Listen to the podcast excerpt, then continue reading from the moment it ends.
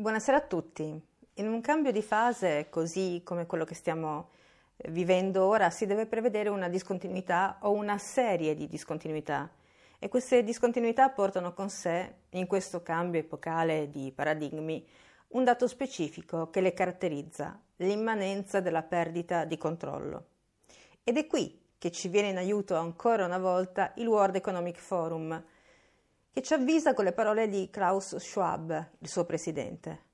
Conosciamo tutti, dice Schwab, ma non vi prestiamo ancora la sufficiente attenzione, lo scenario spaventoso di un attacco informatico globale che porterebbe a un arresto completo dell'alimentazione elettrica, dei trasporti, dei servizi sanitari e della nostra società nel suo insieme.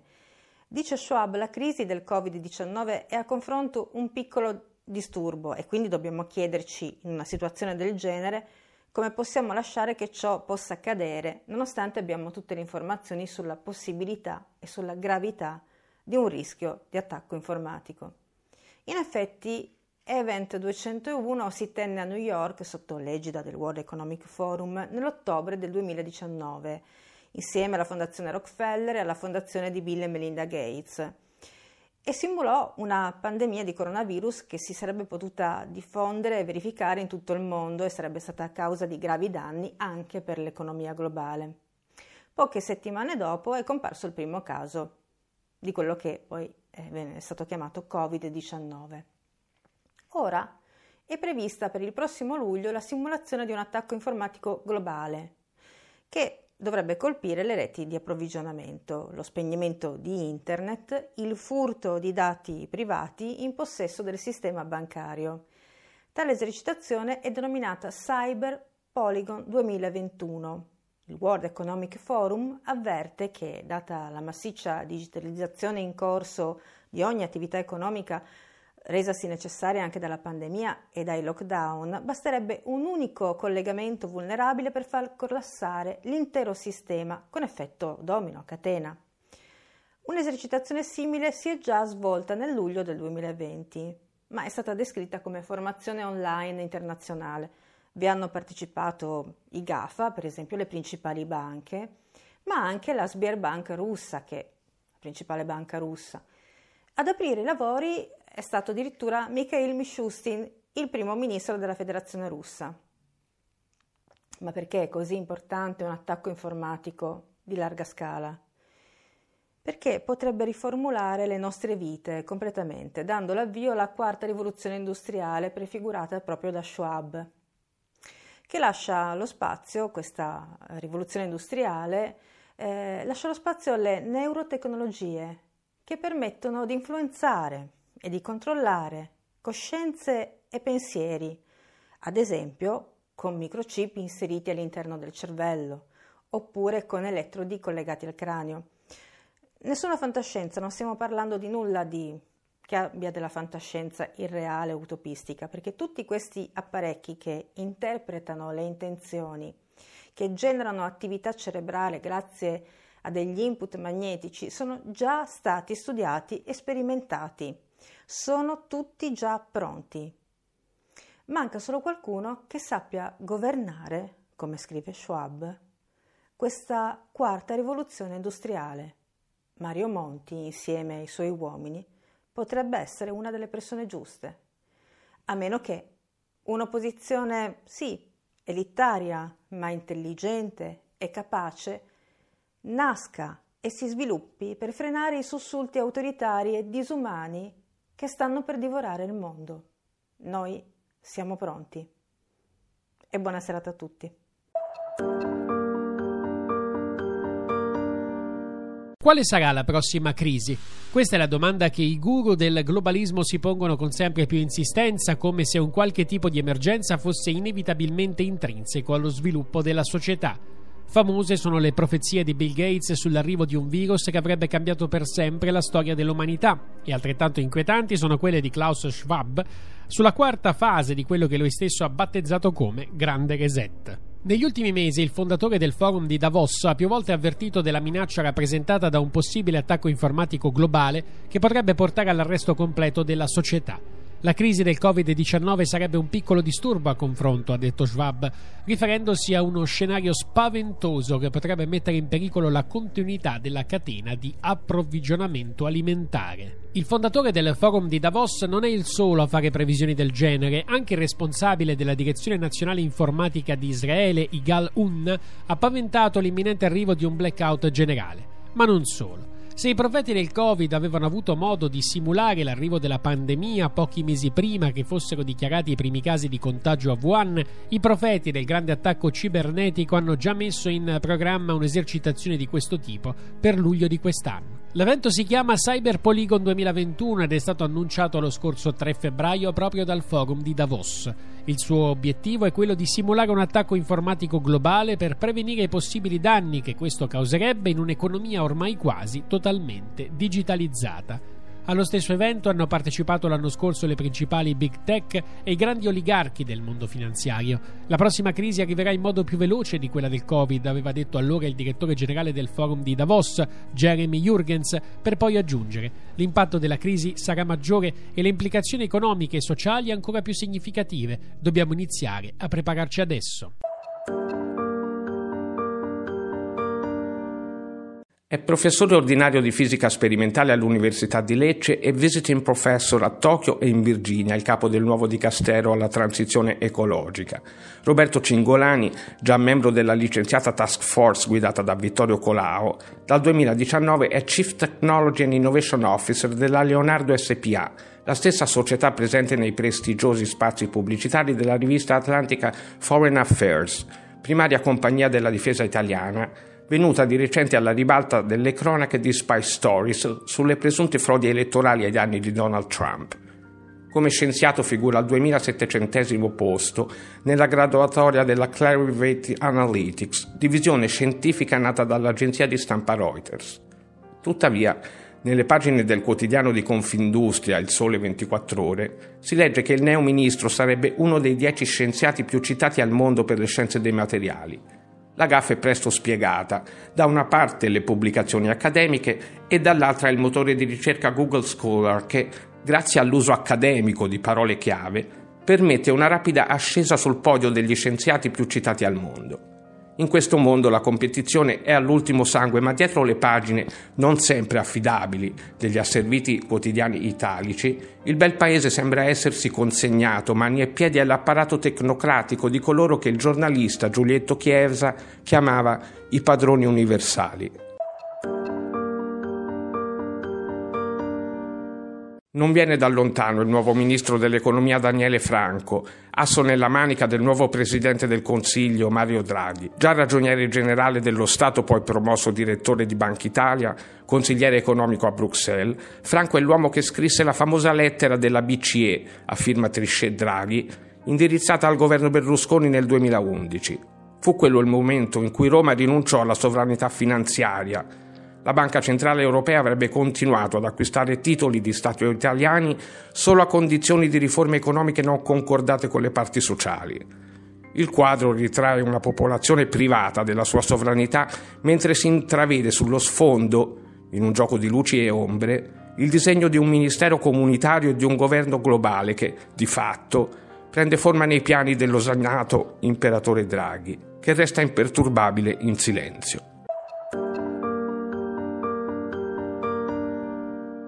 Una delle novità più interessanti del nuovo governo Draghi sembra essere la presenza di Vittorio Colao, a cui è stata affidata la nomina di ministro all'innovazione tecnologica e alla transizione digitale. Colao, bresciano di origini calabresi, laureato alla Bocconi, ha iniziato la sua carriera alla Morgan Stanley di Londra. In seguito è diventato amministratore di Vodafone, in cui ha ricoperto vari incarichi fino al 2018, tranne una parentesi nel 2004-2006 a RCS Media Group come amministratore delegato. Dal 2015 è anche amministratore non esecutivo della multinazionale Unilever e dal 2019 figura nel comitato della società di telefonia Verizon. Designato ad aprile scorso dal governo Conte bis per guidare la task force della fase 2, Colau ha suggerito all'esecutivo una serie di iniziative dalle quali hanno origine il recente cashback e la lotteria degli scontrini. Nel suo piano, che probabilmente troverà più spazio nell'attuale incarico di governo, è prevista una task force contro l'evasione fiscale focalizzata con una lotta al contante, mediante incentivi ai pagamenti elettronici e con una tassazione dei beni di lusso contenuti nelle cassette di sicurezza. Nella cosiddetta transizione digitale sembrano calzare perfettamente tutti i progetti di Colau sull'espansione capillare della fibra ottica, nonché l'installazione di antenne 5G. Egli infatti sostiene che l'attuale limite italiano per l'inquinamento elettromagnetico fissato a 6 volt metro sia troppo severo rispetto ad altri paesi europei che arrivano anche a 10 volte tanto. Infine Colau vorrebbe incentivare l'utilizzo dell'intelligenza artificiale nel settore pubblico, tuttavia i giudici del TAR e poi del Consiglio di Stato con una sentenza del 2019 hanno sollevato molte obiezioni al riguardo. È necessario un nuovo lockdown, è glaciale, categorico, non lascia spazio a interpretazioni il comunicato del consigliere del ministro della salute Walter Ricciardi. La serrata totale sarebbe drastica e comprenderebbe anche le scuole. Avvalora la tesi di Ricciardi Nino Cartabellotta, presidente della Fondazione Gimbe, che chiede due settimane di lockdown per abbassare la curva e riprendere il tracciamento. Altrimenti, ne è convinto, bisognerà continuare con stop and go per tutto il 2021. La strategia sostenuta da Ricciardi prevede parallelamente al lockdown più rigido anche il rafforzamento del tracciamento e della campagna vaccinale. Intanto a 12 ore dall'apertura degli impianti sciistici, il ministro Speranza ne proroga la chiusura al 5 marzo. In gioco, secondo Coldiretti, l'intera economia che ruota attorno al turismo invernale con un valore stimato prima dell'emergenza sanitaria tra i 10 e i 12 miliardi di euro all'anno tra diretto, indotto e filiera. Divampa la protesta dei presidenti di regioni, mentre in molte valli gli impianti sciistici restano aperti sfidando lo stop del governo. Web TV divenuta strumento di un nuovo popolo, un nuovo popolo che cresce, che si prepara con consapevolezza ad altre sfide che ci stanno per travolgere, come se non bastassero quelle attuali. Vogliamo ancora essere la democrazia nella comunicazione che ti rigenera, così che ogni sera durante il coprifuoco tu possa guardare le stelle, sentirti piccolo di fronte alla bellezza della natura, così che tu possa scegliere insieme a noi di fare qualcosa per salvare il mondo dalla follia dei grandi padroni universali che lo governano. Ma scegli oggi, perché il domani non lo conosciamo purtroppo. Qui sotto trovi le nostre coordinate bancarie. Passaparola. 40.000 euro per gli attuali 27.000 iscritti al nostro canale YouTube non sono molti per un vero servizio pubblico di informazione sui fatti di tutto il mondo e per andare oltre la censura e oltre la menzogna. Ti aspettiamo. Insieme cambiamo il mondo.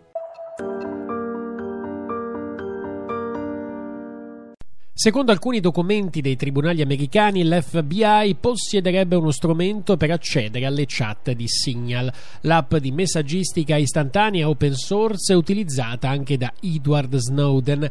Signal ha rapidamente guadagnato popolarità dopo che le big tech della Silicon Valley sono diventate più inclini alla censura, ma la piattaforma potrebbe essere vulnerabile alle backdoor, una serie di comandi riservati che minano la protezione dei dati sebbene essi siano crittografati. In base ai documenti documenti ottenuti da Forbes, i messaggi di Signal possono essere intercettati dai federali nei dispositivi iPhone quando questi sono in modalità AFU parziale, cioè quando per la prima volta il dispositivo viene sbloccato con il PIN e alcune chiavi crittografate rimangono in memoria.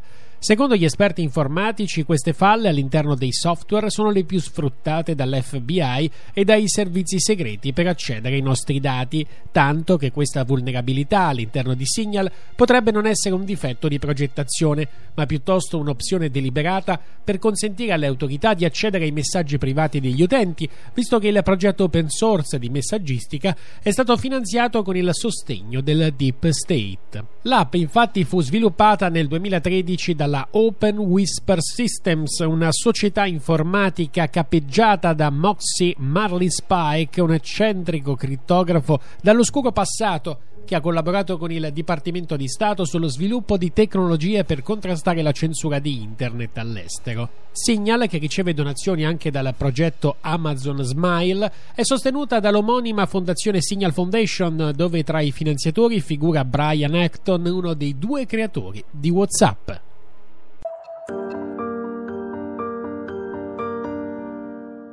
Noi siamo pronti, soprattutto se dovessimo assistere a nuove sanzioni in aree che creano rischi per la nostra economia.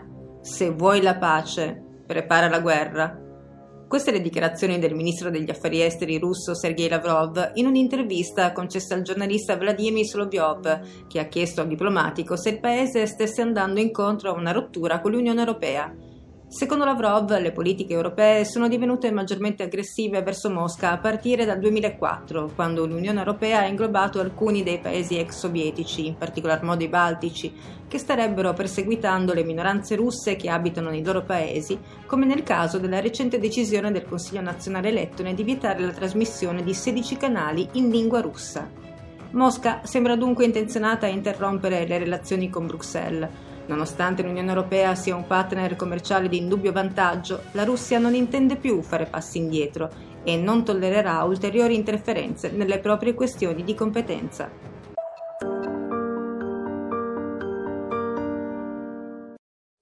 Il canale televisivo di Stato turco TR1 ha pubblicato una mappa che prevede una notevole espansione della sfera di influenza di Ankara entro il 2050.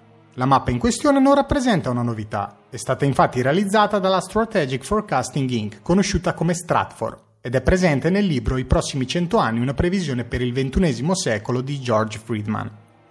Secondo le previsioni incorporate nella mappa, l'influenza turca nei prossimi tre decenni potrebbe diffondersi in Medio Oriente, in Nord Africa, in Grecia, nei paesi dell'ex Unione Sovietica, nonché nelle repubbliche del Caucaso settentrionale e nelle regioni della Russia meridionale, tra cui Crimea, Kuban e la regione di Rostov.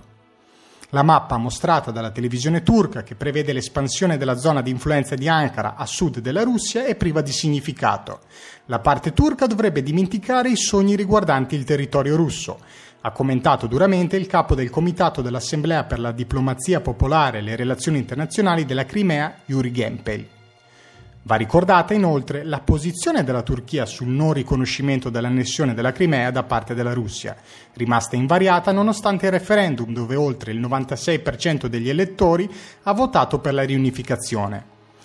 Curioso il fatto che Serbia, Montenegro, Macedonia e Bosnia-Herzegovina non siano formalmente stati inclusi nella mappa di Stratford, dato che ad Ankara i Balcani sono di nuovo visti come un boccone dolce e data l'influenza turca nella regione.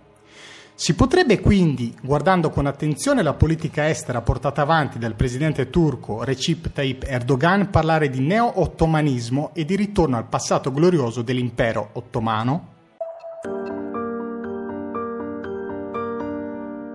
A quattro anni dal referendum per l'indipendenza celebrato nel 2017 senza l'autorizzazione dello Stato spagnolo, le forze secessioniste si mantengono in testa alle preferenze dei cittadini della Catalogna. Le elezioni regionali di ieri hanno infatti concesso una nuova maggioranza assoluta ai partiti che intendono separarsi da Madrid, i cui principali leader si trovano in carcere o in esilio. Non è però detto che le forze indipendentiste riescano a mettersi d'accordo per formare un governo. Dopo i giorni di violenza vissuti nelle strade di Barcellona poco più di un anno fa, l'ottimo risultato ottenuto ieri dai socialisti potrebbe portare alla formazione di alleanze inedite e trasversali. Il partito del primo ministro spagnolo Pedro Sánchez è adesso la prima formazione catalana per numero di seggi, passati da 17 a 33, grazie a Salvador Illa, che poche settimane fa ha lasciato il portafoglio della sanità per dedicarsi alla politica regionale. Nonostante la Spagna sia tra i paesi più colpiti dal Covid-19, a giudicare dai risultati di ieri, sembra che buona parte degli elettori catalani sia contenta di come l'ex ministro socialista abbia gestito la pandemia. Il vero exploit è però stato quello di Vox, che ha fatto irruzione nel Parlamento regionale spazzando via i partiti tradizionali di centrodestra. La formazione di Santiago Abagascal ha portato a casa ben 11 seggi, un ottimo risultato tenuto conto che è considerata da buona parte dell'opinione l'opinione pubblica spagnola come una forza estremista e reazionaria, un'idea rispecchiata anche dalla stampa mainstream che continua a dipingere Vox come un fenomeno effimero e marginale. Il governo catalano aveva provato a rinviare le elezioni al 30 maggio, affermando che la crisi sanitaria non permetteva di andare alle urne in sicurezza. La giustizia ha però ribaltato la decisione delle autorità regionali, assecondando i voleri del governo spagnolo che non voleva perdere l'effetto sorpresa del suo candidato e dimostrando che la dichiarata pandemia non è ragione sufficiente per sospendere il normale esercizio della democrazia.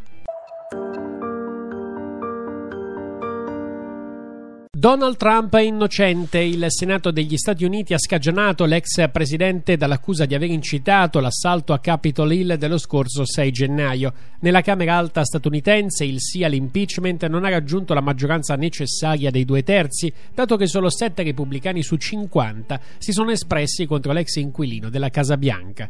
È stata l'ennesima puntata della più grande caccia alle streghe nella storia del nostro paese, ha commentato Trump dopo aver conosciuto l'esito del voto.